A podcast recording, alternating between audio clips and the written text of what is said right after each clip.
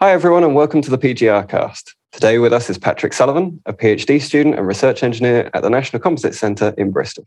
Patrick is currently in the second year of his engineering doctorate at the University of Bristol, where he also graduated with a Master's in Engineering Design in 2020.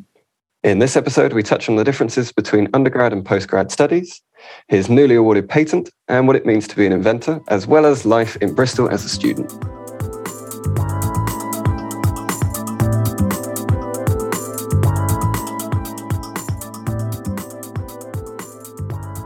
All right. Well, thank you very much for being here today, Patrick. How are you? Yeah, I'm good, thank you. The sun is shining. Bristol always looks better in the sun. It is, and we do have to keep these windows closed today, unfortunately. Right. So, would you like to tell us a little bit about yourself, about your time in Bristol as a student, about your undergraduate and your postgrad? Yeah. So, I first moved to Bristol in September 2015, uh, fresh from A levels, and starting the five year course in engineering design uh, with a year in industry. And yeah, I mean, I finished that in, in the midst of COVID. So I only actually graduated from that last week, which was quite. Um, Congratulations. Bizarre. Thank you very much. It was so weird because everyone was like, congrats. And it's like, well, I did this two years ago. Yeah, like, you got yeah. the certificate. but it was it was a really nice day to, to enjoy. Mm-hmm. And I suppose the, the uniqueness for me was that I was the only one from my course. It was quite a small course. Uh, there's about 20 of us graduating. I was the only one that continued to postgraduate studies and who stayed in the University of Bristol. So it hadn't really felt like I'd left and come back to graduate like everyone else. So in August 2020, about a couple of months after I finished my undergraduate, um, I started my postgraduate with the IDC in composite manufacture, uh, specialising in recycling carbon fibre. And Patrick, if I can ask, what drew you to Bristol in the first place? It's a good question. I always wanted to go to Imperial College. I grew up in this small town called Wellingborough in the Midlands, and there wasn't much there, um, but we are about an hour from London on the train. So I always uh, dreamed of, of, you know living in like Notting Hill Gate and studying in South Kensington and all those things. And I, I got an interview at Imperial, and I got an interview at the Bristol Engineering Design course, and I got offers from both, but actually, what, what changed my mind was coming to both cities when it wasn't an open day. So on the open day in Bristol, it was quite hectic. Obviously, a lot of directed sort of travel as a as a prospective student. You get told to go to this talk, and I think my my one success from the open day was that I found the engineering design course, stumbled across it on a stall. But then when I came back for the interview, it was like February. It was quieter. I stayed in this little Airbnb, not Airbnb, just a little B and B on the Downs, and walked all the way into uni. It took about half hour, and it was just so much more peaceful. And then obviously when I went to my interview in Imperial, I didn't really get that vibe. I felt like the students studying there were a lot more serious and a lot more stressed. And don't get me wrong, I got hellishly stressed during my undergrad the atmosphere of the city was a lot more welcoming. And I don't think I would have stayed in London for seven years and, and felt like calling it my long term home. Mm-hmm. Mm. See, um, I am a bit biased having been been here in Bristol now for eight years, both my undergraduate and postgraduate. But I do have you hear from friends who studied in London and other university towns like Sheffield or Nottingham, and Bristol is consistently ranked as a really good city to live in in your 20s and as a student so and has a high high ratio of graduates who stay on top of it i think the city is filled with people with non-west country accent that oh, just happen to come to uni here. yep yep um, of course in uh, engineering and um, well specifically for our course which was a general engineering uh, course it, it ranked quite highly um, and i think since then imperial has introduced a general engineer, engineering degree. Yeah, I was the first year they offered that. Well, it's kind of like it was funny because we're engineering design mm-hmm. and they they're design engineering. Oh. and I did look at it. I actually applied for mechanical at, at Imperial, and yeah, I think it, it all just depends on like a little bit of luck and like what you. Your only your open days are like one day, and your the interview day was you know one or two but it's still little snippets of the city. Mm-hmm. It's just lucky, like where I stayed, I felt I, I really remember that walk through the downs. I just think, oh, wow, this yeah. is actually a really beautiful city. Whereas I think on the open day, we didn't, I think we stayed overnight in Bath because they were on consecutive days. Mm-hmm. And we traveled in and everyone was travelling in because they're consecutive open days. I think it took us two hours to drive from Bath to Bristol. It just didn't mm. it was nice. We were pretty stressed, that the, the interview day I had that walk, and that was the, the kind of stroke of luck or just situation that just means that I remembered Bristol as this really beautiful, green, mm-hmm. luscious city, even in the, the winter. And mm-hmm. that was what stuck in my mind when I was ordering the, the mm-hmm. universities. So we all agree that Bristol is a good city to live in in your 20s and as a student. Did you, out of curiosity, apply for any other opportunities outside of Bristol?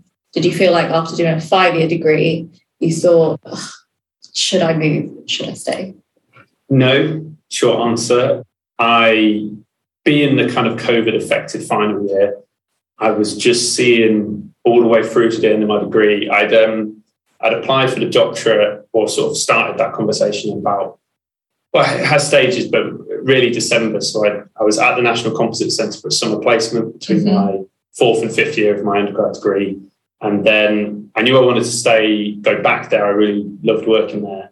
But I didn't want to do a graduate scheme because uh, I'd done quite a few different areas of composite engineering already. And I didn't want to do those rotations that they kind of put you through. Mm-hmm. Um, I didn't want to feel like part of like, I don't know, a, a kind of conveyor belt of we're just churning out people mm-hmm. through grad scheme. So, but I'd seen a few EngD students at the NCC, mm-hmm. including people that are still on the course now, and that just sort of appealed. So I sort of knew leaving that in September that I wanted to consider that. Then in December, started the conversation from the university side. Obviously, we being here at the University of Bristol made that a little bit easier. Um, I had my personal tutor, knew the director of the, the doctoral centre. But then when COVID started to affect my studies in sort of end of February, start of March, I really just was, I don't know, consumed by my, the rest of my degree and by, you know, obviously everything that was going on around. I was back home. I just couldn't wait to get back into Bristol. And I didn't know mm-hmm. when that was going to be. And then, yeah, the doctoral application sort of ticked over. Um, mm-hmm. So I didn't actively seek out any opportunities. There was a, a, a quite a strange opportunity I definitely seem to, I think this will probably be a theme today. I seem to attract some really weird opportunities that just sort of come rather than like me seeking actively outwards. Um, I don't know what it is about me that seems to attract them. But um, my work at NCC, I did some really specific work in ceramic matrix composites. And there was a postdoc that was leaving University of Birmingham, or I think planning to leave, that was working on that same sort of project. Mm-hmm. And because he was vacating that role, they needed someone desperately in like the world of COVID, so someone who was in the UK, which is quite rare for, for that specialty, who was at a loose end, who could work on ceramic matrix composites. So while I was applying for the IDC in Bristol, I did get approached by the University of Birmingham for a postdoc role without a doctorate. So it was really bizarre. six months. So it was a six month period that they just needed someone to come in and finish off the project. Mm-hmm. Um, and so I was tempted to do that for six months and then start the IDC afterwards. Mm-hmm. Um, but I was thinking the Birmingham would come quicker. So actually, the, the Bristol position came up in August. And I was mm-hmm. thinking that, yeah, I might have a couple months head start on the Birmingham role, but actually it didn't work out. And so I just started straight in the Bristol and knew that was going to be four years. So Mm-hmm. You know, again, in the times of COVID, my decision making was oh, four absolutely. years over six months. Yeah. As much yeah. as it ought to be a postdoc before being mm-hmm. a doc. I'm picking up on that. I'm coming towards the end of my four year mm-hmm. doctorate, and I have absolutely taken for granted the stability and security of uh, you know going through GCSEs and A levels and then having a five year degree to work towards and a four year degree to work, to work towards. So it's um, it's both daunting and exciting at the moment. Yeah, and that was it.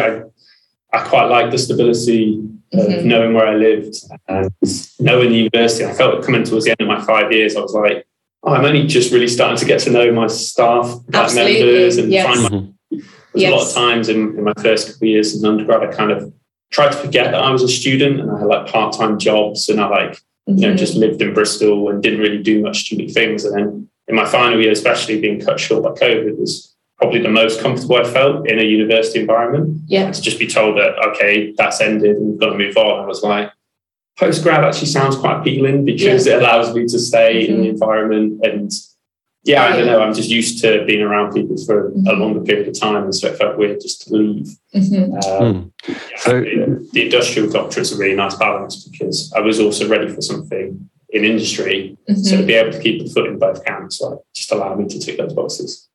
So would you say it was quite a soft transition then from undergrad to postgrad because you were staying in the same place and you were familiar?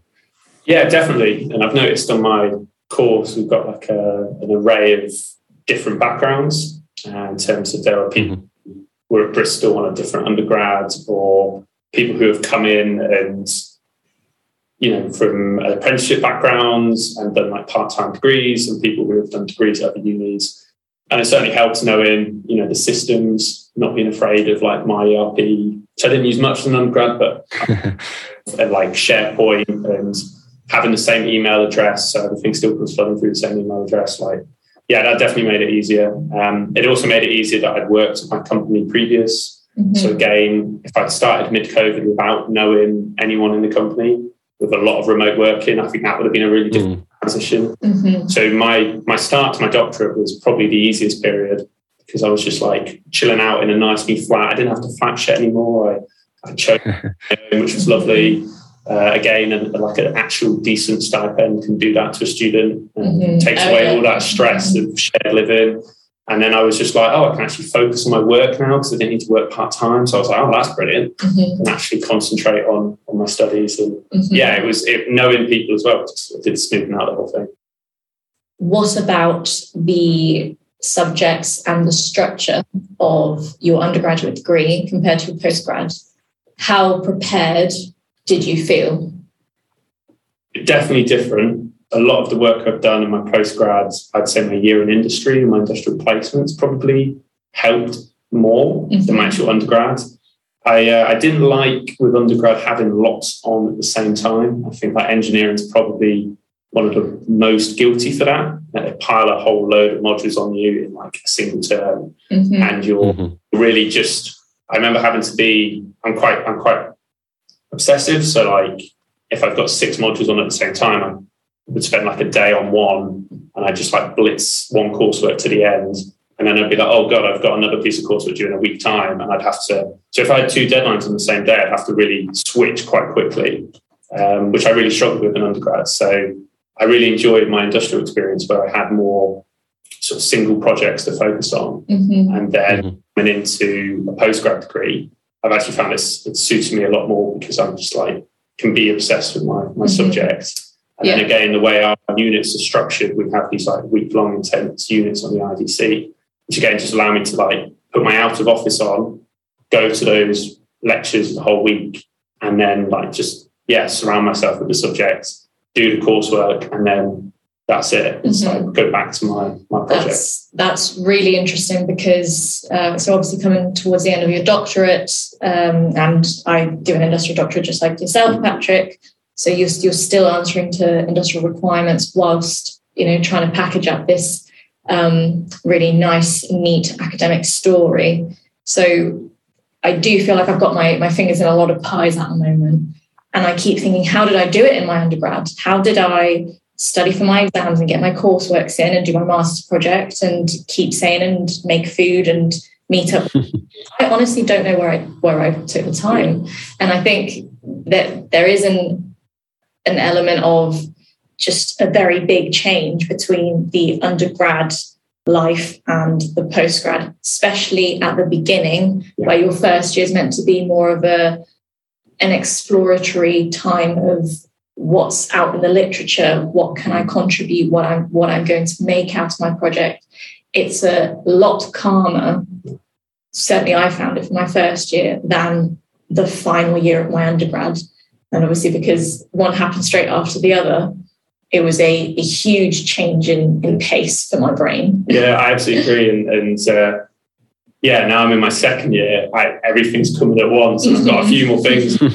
of conferences that I'm having to. I'm going to my first conferences this summer, and suddenly like, how do I do you know papers and like well, who who do I ask for what? And suddenly there's a lot more demand. And then my company now think like, oh yeah, Patrick's good at that, and you start to get random people trying to arrange meetings with you because they want to discuss your work, and they're like, you have to say no a lot more First year of my my doctorate, I was like, I was very much outwardly going. I was seeking new opportunities, mm-hmm. and then suddenly you have to switch again to rejecting yeah. people demanding time because yeah, you've got so much more work on. Mm-hmm. That first year, yeah, I, I, really enjoyed it, and I still I'm quite happy with where I've got to. You know, especially when you, you think about the end goal being the four years of thesis, it comes about quite quickly. Mm-hmm. And I think mm-hmm. I was at Bristol for my undergrad, and because I knew a lot of the people in the department, I probably got a head start, and I feel like I'm in a good position. Mm-hmm. But definitely now you suddenly, yeah, you're flooded with with invites and you're flooded with, mm-hmm. you know, you should be going to, I think it's like a,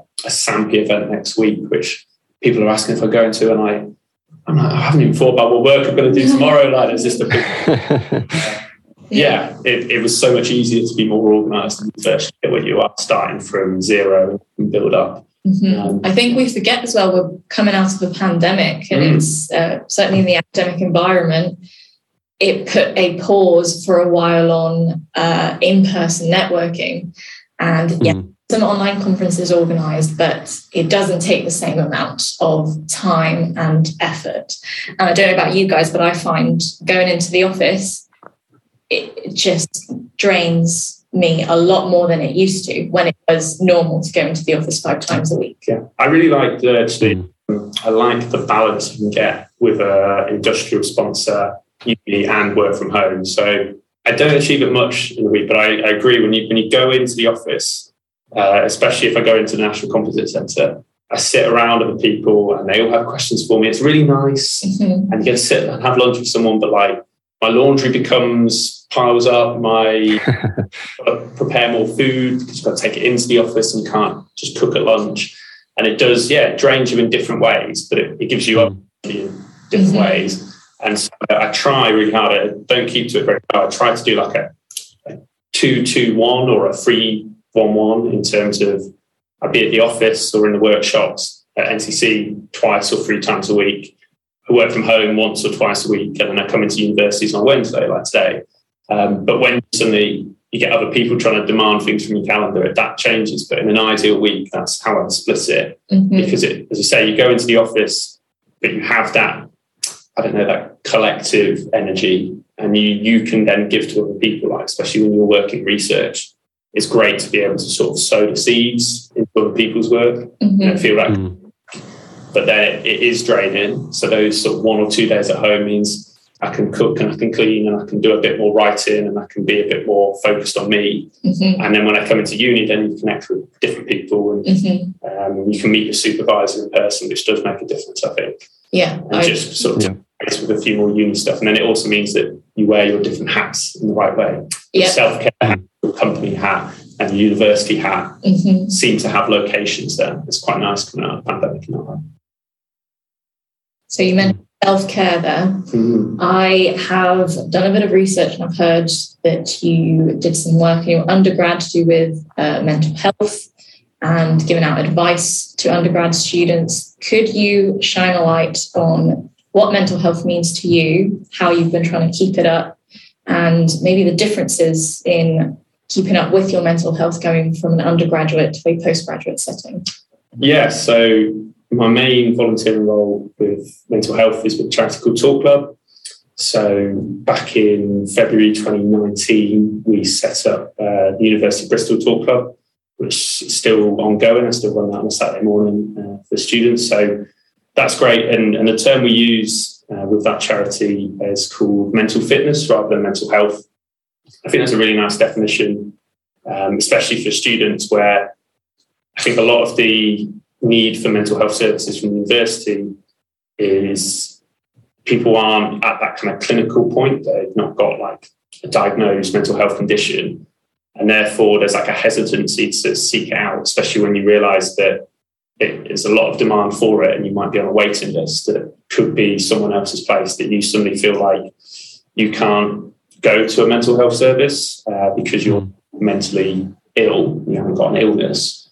Um, so the reason i like mental fitness is that even when you are mentally fit and you're feeling well you still need to take steps to look after it and that kind of keeps you fitter later down the line. And so yeah so Talk Club is kind of that halfway house like I'm not a qualified therapist. Um, I've just got a fair bit of experience now, but we it's like a peer-to-peer support group where we sit and we go through a structure where we say how we are out of 10 to check in. We give a bit of explanation for that. We then say what we're grateful for. We then say what we're going to do for the next week for our mental fitness, again, sort of self-care thing. And then we check out with another number out of 10. And I don't know, it's, it's just a lot nicer than making a huge leap to go and see a counsellor.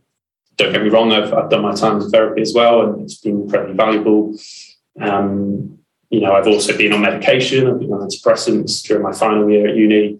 And like I've been through all of those stages as well. But the point I'm personally at now is really in the mental fitness area where it's about keeping you at those eights and nines out of 10, mm-hmm. you know, throughout the week. And when you have a stressful period, which comes about both in undergraduate and postgraduate, you need to be able to keep on top of where you're at and be able to make steps to improve your mental mental health. And mm-hmm. yeah, definitely as an undergrad, like, I mentioned that, you know, I've, I've ended up on medication and been in, in therapy stages of my undergrad degree because there was huge amounts of, of stress and yeah. pressure on, on me and mm. myself mostly. Um, mm-hmm. And I think during my undergrad, contributors that I don't have now during my postgrad included having to work part time and financial pressures. Um, the moment I found out that the, the, university had a financial assistance fund was, was crazy. I was like, I hit the bottom of my overdraft, and then someone said, "Oh yeah, just send this letter in and put down what you want." And then when I when I did that, the financial services were like, "Oh, we haven't got much money left. It was towards summer. Um, you'll be really lucky to get some." And I was, oh God. And then they saw my bank balance and how much I tried. And they were like, you really need some money. Um, but yeah, but I think as an undergrad, like the financial stresses, especially at the minute with inflation, that, that doesn't really affect the way the maintenance loads are. Mm-hmm. Uh, and the or, student, or postgraduate stipends. Well, it is the same for mm-hmm. stipend, but you know, the, the fact that as an undergrad you are very much left to either beg to your family and friends or to kind of really slum it out, uh, I found really difficult, especially in shared living, especially when you're told that you need to go out and do all these things and join all these societies. So that was definitely a factor. Mm-hmm. Definitely the kind of academic structure, as I said, about how many modules you have as an undergraduate and uh, how many lecture hours you got contact hours constantly going from place to place and then say, oh yeah, chuck a part-time job, chuck in societies, you're suddenly stretched. Mm. And if you're someone who likes to say yes and likes to go out and do things and likes to have a smile on your face, that pressure really conflicts with your personality. Mm-hmm. Um, mm. as, as, a postgraduate, yes, the stipend money concerns are there, but at least you have a, a kind of income that you can work towards. Mm-hmm. As a undergraduate student, I literally I did I did the maths at the start of the year and I was like, oh, I'm going to be three thousand pounds short based on my rent, basic living needs, and what I'm getting in as a, a maintenance load. And sort of look to your dad and you're like, well, dad, you're semi-retired, and you know my dad's now 72. Mm-hmm. It's like, um, you know, what can we do here? And it's like, well, nothing really, you know. Yeah, yeah. Whereas as a postgrad, I've, like, obviously I manage my own money now and I've actually got a savings account and kind of think how much do I need to chip into there and like how can you balance that out? But at least you know your stipend's there mm-hmm. and it tends mm. for a decent rent plus decent living. Whereas as an undergrad, I think that was a huge pressure on myself that, yeah, it was just very difficult because for five years, especially, it never really had a pause. Mm-hmm. Um, so obviously, yeah. depending on the, the, depending on the postgraduate degree, that will mean different stipend yeah. amounts and different financial positions. But for luckily for industrial doctorates like ourselves, it, it does tend um, it, yeah. it, does, it does tend to take that stress away. Yeah, I think there's there's it's going to be tighter. Like I think I've even noticed in the last few months that while you say we've got a good stipend because there's no sort of I don't know no baked in pay increase or pay review mm-hmm. during your time as a doctorate, you do then start looking at money and inflation in a different way. Mm. Um, mm. Yeah, it, it, it, will become tighter for every doctoral student. Mm-hmm. And it's not like in if you're in industry, you would just. I know a lot of people who are switching jobs right now because they're moving jobs because they can ask for more money at a new job. Mm. We can't do that on a, on a doctorate degree. And that is something I think next year will start to affect a lot of people's mental health because we, you know, we, we joke about PhD students being poor, and sort of choosing a lower wage or lower money because they want to pursue something they love. And that's fixed. And so we're only going to get poorer from here. that, that joke does become a reality when, when you know you start to feel that pinch because of Mm. inflation. And obviously, it is a nationwide this conversation, but I think us as postgrad students need to, I think, acknowledge that that we're going to be Mhm. probably in worse position because we have no control. We can't move jobs. We have to Mm. accept Yeah. what is handed to us. Do you think that the university can do more to support students financially and give them some security so that you're not really it's not so that they can go and spend the money on booze or whatever else that everyone would probably jump to, but to, to spend money on their students to give them better mental fitness? Yes, I think the university has greatly improved during my time. Um, I remember, I mean, one of the reasons I got involved was because of the high number of suicides in my second year, so in about 2017, of student suicides. Yeah, when I came back from my year in industry, and yeah, that's when I started to get involved in that sort of work around that. And yeah, the services that now exist since then, so wellbeing Mm. and, and all that is, is a financial has been in a financial investment from the university and will continue to be a financial investment from the university, which I think has been been a really good impact. The pandemic kind of scuppered a lot and, and continues to scupper a lot in terms of that progress. But I think they have made a financial investment. I think with postgraduates, yes, obviously, if you pay your postgrads more, they probably will have less pressures of life and Mhm. don't think would spend it on booze and whatnot. So um, you talk about a living wage. I think a Bristol living wage is very different from a Sheffield living wage Mm. and a Manchester living wage. And so I probably would encourage the university to look into the specific living expenses year on year. Certainly when I moved in, first moved into private accommodation in my second year, 2016, compared to now, the rent rises has been extortionate. So I think we have to acknowledge that is a still problem and whether we need to review our pay around that. Yeah, I don't know what knock on effects in terms of how many postgrad students can be accepted by the university by that, but I think we should probably, if you take on a student, you should probably pay them a fair amount to be comfortable. And then the grad level, uh, I, I support the same. I, I wrote an article for the student newspaper Epigram a few years ago about how much more we'd get in maintenance loan based on living expenses in Bristol and uh, compared to Lincoln, uh, which is was the lowest cost university city I found. Bristol undergrad students would, on average, get an extra one thousand one hundred pounds a year from the maintenance loan system, or it was about a quarter. So, um, yeah, I think yes, but I don't think that's for undergrad. I don't think that's the university's responsibility. Mhm. I think that's the Sure. student finance England's responsibility. I mean, I'm sure um, that would, that sounds like you'd be opening up a whole can of worms of, well, Absolutely. should student fees for an engineering degree that uses expensive labs and so on be the same as a as an arts degree? So, but I mean, that is something I've no idea on what sort of policy change would need to happen. Yeah, or even the, the tuition fee system versus graduate tax system. It's, Mm. it's kind of they're, they're pushing that way. Like the amount of inflation is now, it's, it's basically just a tax, right? Mhm. For the majority of students, that undergrads uh, tuition fee loan is, is like a tax, and so Yeah. in my mind anyway. I mean, we did a five year degree, so I sometimes tot it up in my head. the four years worth of interest of doing a postgrad, and Yeah. I'm like, I just come, you know, I've come to the point in my life where I'm accepting paying nine percent above twenty five thousand pounds, or Mm. you know, the threshold that it was for, for my generation of, of an undergrad student. I've just taken that as as the rest of my life, and if I ever pay it off, I mean, I'll be a very rich man anyway. Yeah. Um, so, yeah, um, it's it's yeah, it's a minefield. It's, it's very complex as well. I think a lot Mm. don't realise RPI is included in your interest rate. So currently, RPI is increasing on a near daily basis, and when you know a few years ago it was close to close to I think it was like three percent. So we're now paying so much more interest today on our student loan than we were literally two months ago, uh, which is we don't even realise not even watching that. So I want to bring it back to the support systems available to you as a undergrad and a postgrad student. Maybe on your your own supervisor uh, student relationships, both in your undergrad and postgrad. Yeah, I, I've been blessed with both, to be honest. So, um, Brilliant supervisors. uh, my supervisor, my undergraduate degree, um, I'm still in touch with, went above and beyond what was expected. Uh, incredible staff member, um, incredibly committed to his students. I think we may have had the same supervisor. Yeah, I think we probably. I don't. I don't know if Paul Harper will give this a listen, but we can share it with him. Yeah, yeah if, if he does, Paul Harper is an incredible member of staff and supervisor, and the reason why engineering design continues to be uh, such a revered course at the University of Bristol. Yeah, absolutely. And so I, I was blessed. He was my personal tutor as well as my course director.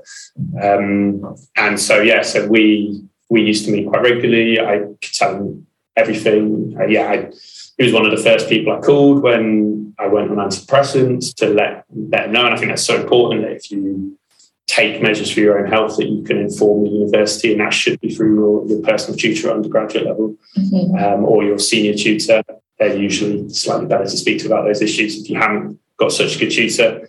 So yeah, I was really lucky. I knew a lot more people with bad luck at undergrad level, mm-hmm. and therefore had no point of contact with the university really, especially in the first and second year. They really struggled to communicate, especially when your course can be quite large. Mm-hmm. Um, and then in postgrads, I've got two really good supervisors. One who is really clued up on inclusivity and mental health and has roles in the university for that as well as his academic role. So we meet every week, even if it's only like I think we met today for maybe seven minutes our meeting last. Mm-hmm. But that's because in minute one I know I can come to him and say, this isn't going really well, or I need to talk about this, and then we'll have our full half hour but just to have that slot every week, I think is really important for a postgraduate student that might not have much human engagement otherwise. Mm-hmm. So I think frequency above necessarily quantity. quantity yeah.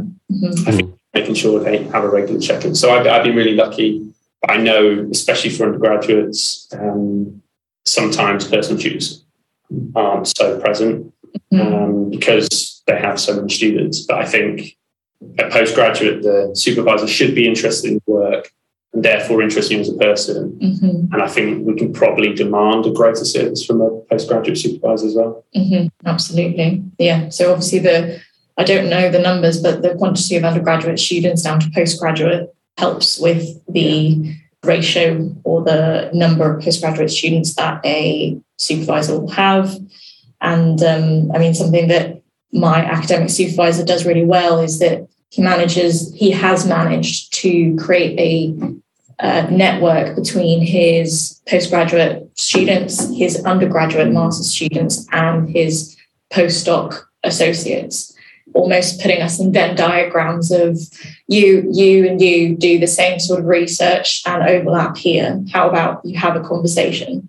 And that obviously nurtures relationships, but also can lead and has led to really interesting publications. And in, into my second year of my engineering doctorate, I started unofficially having a secondary academic supervisor, now official, who is much younger than my primary academic supervisor. And I found that really useful because he had just recently gone through the PhD process. He knew the ups and downs. He was brutally honest with me and he has served as uh, both a, a bridge between my primary academic supervisor and myself and a mentor um, as well as someone that you can relate to. Those types of dynamics is maybe something that uh, you wouldn't have in an undergrad setting. Yeah i think well you mentioned that venn diagram. I uh, I'd, I'd like to see and i've always it's been it's been where i've enjoyed myself most and felt most comfortable, as I said, in my final year of undergrad was actually where I felt like I, I kind of started to belong,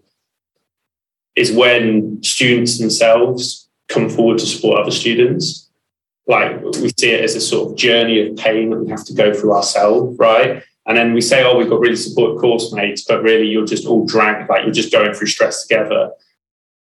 And uh, you've mm. on a key difference between an undergraduate and postgraduate degree, which is the timings. Mm. So even though my situation was quite rare in that there was four, well, four girls even uh, starting at the same time on the same day in September 2018. But even then, we were all sponsored by different companies based in different offices, and our timelines have also diverged. Even though there are industrial doctoral colleges like what we belong to, to the IDC or yourself, Matt, the CDT, the timeline of a postgraduate degree is not the same as an undergrad, which means that at any one point, you could be dealing with a completely different set of deadlines and pressures on you than I could be. And mm. that is how you lose community and network and what you said, going through stress separately, but at the same time. That can be a big source of mental health issues or mental instability or un- unfit, being yeah. unfit, because you feel isolated, because everyone mm. through different timelines. Uh, and I think having that sort of diverse community, like you say, of people who are, are busy at different times and focusing on different things means that you've always got somebody there. You've always got someone who's just finished going to a conference or has just submitted a paper and has a, a week or so just to have a chat with you and, and guide you over whatever line that you're heading for. And then you repay the favor six months, a year down the line. And you're just constantly moving through that community, supporting people and getting your own support and it makes your personal life better, but it also makes your academic work a lot better. You you get academic collaboration you wouldn't otherwise have, and you do you work better because you're happier. And I think something that I've learned is just a, a very big source of imposter syndrome or uh, general insecurities in your own work stems from comparison. Um, and that's you know, not just in work, anything. You can't compare your journey to another postgraduate because there are just too many factors that come into play, which make those timelines different and make those pressures different. Um, and that's something that I've had to learn the hard way um, along the way. Yeah, on, on that point, just uh, what you say, Matt, about this community, it's 100% the academic community can be there to support you. But through doing talk club outside of university as well, I love having non academic middle aged friends. Exactly what you said there, Claudia, in that like I on a Monday evening, I you know it's on North Street. I, I go to the the normal talk club, not the UAB talk club. And um, if I'm there talking about going to a conference or being worried about submitting a paper, um, my co-captain at that session is, uh, you know, he he's so great. He goes, "It's like, wow, you're really clever, Patrick." And he just he, on anything. He's like, "Oh, whenever whenever I talk about academic life, he's like, oh, I always have to remember that you're doing something really cool, like really amazing. Like, I love that. He's got two two young kids, and um, my graduation, my parents brought their sort of six year old Westie that they've just adopted, and uh, we were going to maybe to drop it off at Ben's house. He's got his two lovely young kids, and his, his wife and his, his sister in law was there, and they took him his dog, and they were like, "Oh, so amazing that you graduated, Patrick! Like graduated." It's just for me that kind of like say when you're in the bubble, you can really think you are the worst in the bubble. You take yourself out of that and you talk to someone from a completely different walk of life who's mm. you know, working, yeah, that Monday, Friday, nine to five, and looking after a family, and they look at you like, you know, the sun shines out of the butt, right? It's amazing. It's like, to count your blessings. Yeah, you're like, mm. yeah, like we're we're in a very small percentage, even just doing what we're doing, and uh, we you know how many people go to university now. It's like fifty percent, but how many go on to do a master's? That takes another percentage off. How many doing a doctorate? Another percentage off. How many doing a doctorate in your specific subject?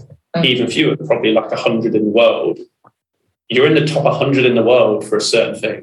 Mm-hmm. Like that's mm-hmm. in itself. Like we've done amazing to get to this point. Like, it's a lot of hard work. So mm-hmm. I think like that's that's usually like I said, there's a really nice word to describe it. A self affirmation. That's it. That's, that's like you can practice that. You can, I know it sounds really cheesy and would probably think we're way too smart to, to do this, but tell yourself that you've, you've had to work incredibly hard to get to the point you are and tell yourself that you've achieved something mm-hmm. no one else has achieved because you've made it through your mm-hmm. journey. And that sort of self worth starts to come. It's, it's hard, mm-hmm. it's not easy, but it has to, you have to remind yourself that.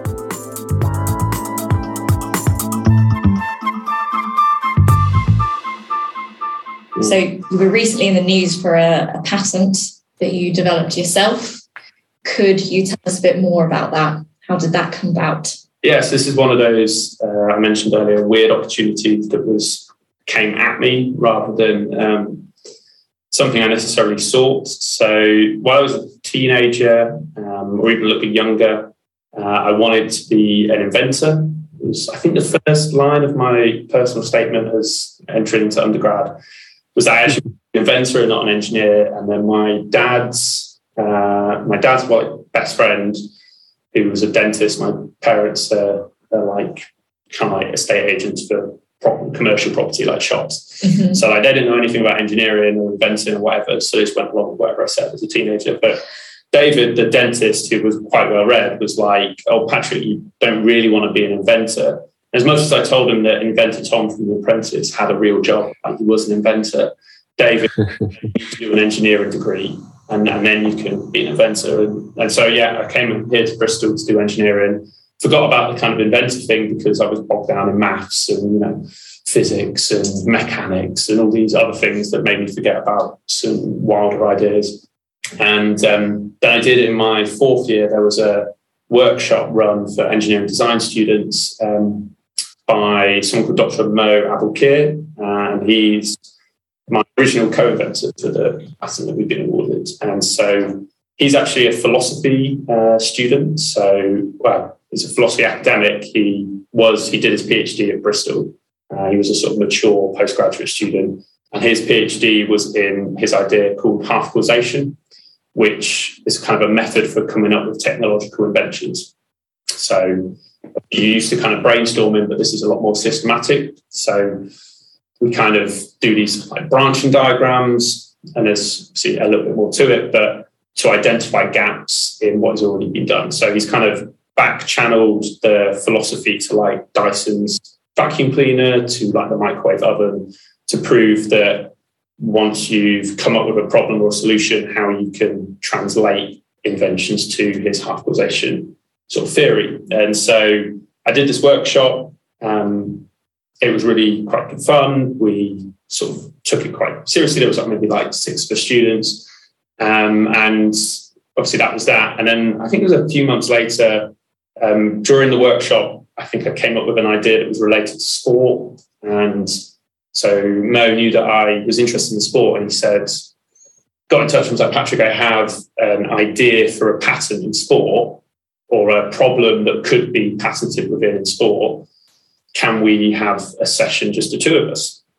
And so we met up and his problem that he'd, he'd come up with was he went to his first ever rugby match, the Millennium Stadium in, in Cardiff, and saw a maul collapse over the line and uh, the referee couldn't give a decision as to whether it was a try or not because he couldn't see the ball. And they go up to the television match official and they can't get a clear angle on the ball. And Mo is he is like a, a really typical philosophy. It was like, how can you just not come up with a decision that could decide the game? He's like, it's either a try or it isn't a try. There's no in between. Um, and so that was the kind of problem he posed. And we spent a few hours going through his half causation model everyone was looking at optical ways of using cameras to decide whether a try had been scored. And we were like, well, okay, let's create a new sort of domain and say, what if we didn't use cameras? And we're looking at ways of which we can measure whether a try had been scored in that situation when we couldn't see the ball via cameras. And that's where we sort of started coming up with the idea for patent. And yeah, it was just in, in that kind of session. And then we expanded it and we submitted our patent application pretty soon after that without doing any prototyping, without necessarily, I suppose, testing the idea to much detail. But we just introduced a concept of using electroconductive materials, so like nickel based paint in like a line or a goal area, in goal area. And then if you have the same sort of material on, on like the inside layer of the ball, you can be able to detect the change in, in resistance of those of that kind of effective circuit if you were monitoring it from the outside of the pitch. Mm-hmm. Um, therefore, people obviously would be like, oh, well, you get electric shock. Well, no, you wouldn't. It's kind of low charge, there's no active power. And then you can detect that sort of interaction from the side of the pitch without having to see the ball. And that was the sort of mm-hmm. premise of which we patented under.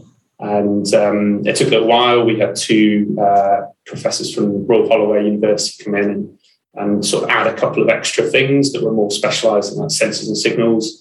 Nothing to do with my field. So it was just kind of like, you know, using his kind of method of coming up with gaps and ideas. And then we got a bit more, I wasn't confident in patenting on my own basically. We got their sort of seniority to come in and say, yeah, let's put in the 300 pounds for the UK GB patent application. We wrote patent ourselves initially and submitted it on that basis. And then, yeah, then later down the line, we had an external investor come on board who the, the two professors knew from Royal Holloway, who then paid £4,000 into doing a, um, what's called a, oh, it's like the, the patent highway, basically. It's like a, the, mm. the World Intellectual Property Office's sort of way of streamlining your patent application into other markets. Mm-hmm. And so now at the minute, we're funding applications in the US and Canada, and our patent sort of covers a whole wide array of sports in, in the UK. And yeah, we'll do it hopefully in the UK, Canada. Um, but yeah, it was crazy because like it was just an idea we kind of came up with in this sort of session. Um, but the because of the way Mo has sort of structured his process, it quite nicely filters into a patent application, just in terms of what they're looking for in terms of novelty and inventive step. As I said, you're, you're actually meeting criteria for the intellectual property office rather than proving that you have this ultimately amazing, brilliant, inventive idea. But yeah, you, I think you still need to probably be an engineer first. I think those engineering fundamentals give you the basis to then decide whether an idea is actually patentable. Mm. I think engineers and yeah, PhD students in STEM subjects, I think could look at their idea or what they're working on during their their doctoral studies and think like, is this idea so different and so commercially valuable that I actually want to pursue get an IP for it? And, mm-hmm. and then I'd recommend obviously getting people involved that, that can give you the financial clout to do that. Obviously, university is actually a great place to, to channel that within, but unlike a company, they don't have an IP strategy. They don't have IP officers that are literally looking at your project and saying, "Oh, let's let's get that patented," or "Let's get that trademarked," or "Let's." You know, I like the way you've said that. That's actually something we want to coin and make a legal entity. Um, university kind of takes a good supervisor to be like, "Oh, hold on a second let's turn that into a spin out or let's get that patented um, because there's so much innovation going on in this place. So I can mm. extrapolate quite a few things that are very relevant to a postgraduate degree, like getting bogged down in the detail versus seeing the bigger picture, mm. constantly reminding yourself of the bigger picture, especially it, as it is a four year long journey, or for your patent, it was two plus years. So there's there's definitely similarities. And like you say, when you're at the end of your doctorate as well, you, you go into an interview for a job and they say, Well, what have you been doing for the last four years? So I, I, I suffer with it now. Like someone asks me to do a presentation, I go into some really small detail. I'm like, this is the most important thing. They're looking at me glazing over. They, they really aren't interested. But actually, what is your research in the bigger picture? And like in that interview point, or when you're looking for jobs and you think, where can I have the most influence? they want to know like where your value is. Mm-hmm. What have you done that's actually your kind of core skill and your kind of core lessons learned? Mm-hmm. And if you can tell your research in that manner, mm-hmm. whether it's in the boring legal jargon of a patent or in the presentation that's pitching the patent for sales or pitching the patent for extra funding, then suddenly you've got you've got a, a better mindset of how to present your work. Absolutely. And I'm mm-hmm. To academic writing you may think if you're doing an industrial doctorate, that's pulling you away from industrial deliverables or industrial reports. But the ability to synthesize your data and organize it in a way that tells a story that tells a reader why, what it means, and why it is important is something that's extremely valuable because it is essential communication skill, skills, whether it's written or um, or spoken. And in an interview that's that's what you're going to have to defend is i've been looking at the bogged down detail of this but the bigger picture is this and this is where it fits in and this is why it matters. Absolutely. And it's that kind of narrative and when you have a research group especially it's kind of probably the top of that research group has an idea of the narrative and then maybe as a PhD student, you get a small part of that narrative, mm. but you have to be aware of what everyone's working on. Mm-hmm. And again, we talk about being alone in communities, but having a joint narrative is a way of belonging. Mm-hmm. Um, and so for me, in my PhD, obviously, there's loads of people working on sustainability, loads of people working on composites, And then there's a small group of us that's working on kind of composite sustainability, composite recycling, composite um, handling of recycled carbon fibers and other elements of composites. And I could give you a two-hour talk on, you know, discontinuous fibers and how they behave in water. But nobody at the top level group is interested in that. What they're really interested in is how that improves mm. the welfare of this planet and, and how that gets us to a sustainable future. And that's that's kind of the challenge I always have in a minute because it's that kind of big group, but like mm-hmm. We talk about being alone, but there's always that wider arc of, of why what you're doing is interesting and mm-hmm. have a bigger umbrella above you. Absolutely. With that, you, have really sort of tied it all back together very nicely, Patrick. And I think this is going to end up being a long one as it is, but we've gone through some really interesting topics. So I just want to say thank you for for giving us your time and, and, and taking us through such a, a breadth of important things for, for PhD students. Mm-hmm. I'm sure I'm sure postgraduate listeners will be able to resonate. Thank you very much for being here, Patrick. Thanks, Chloe. Thanks, Matt.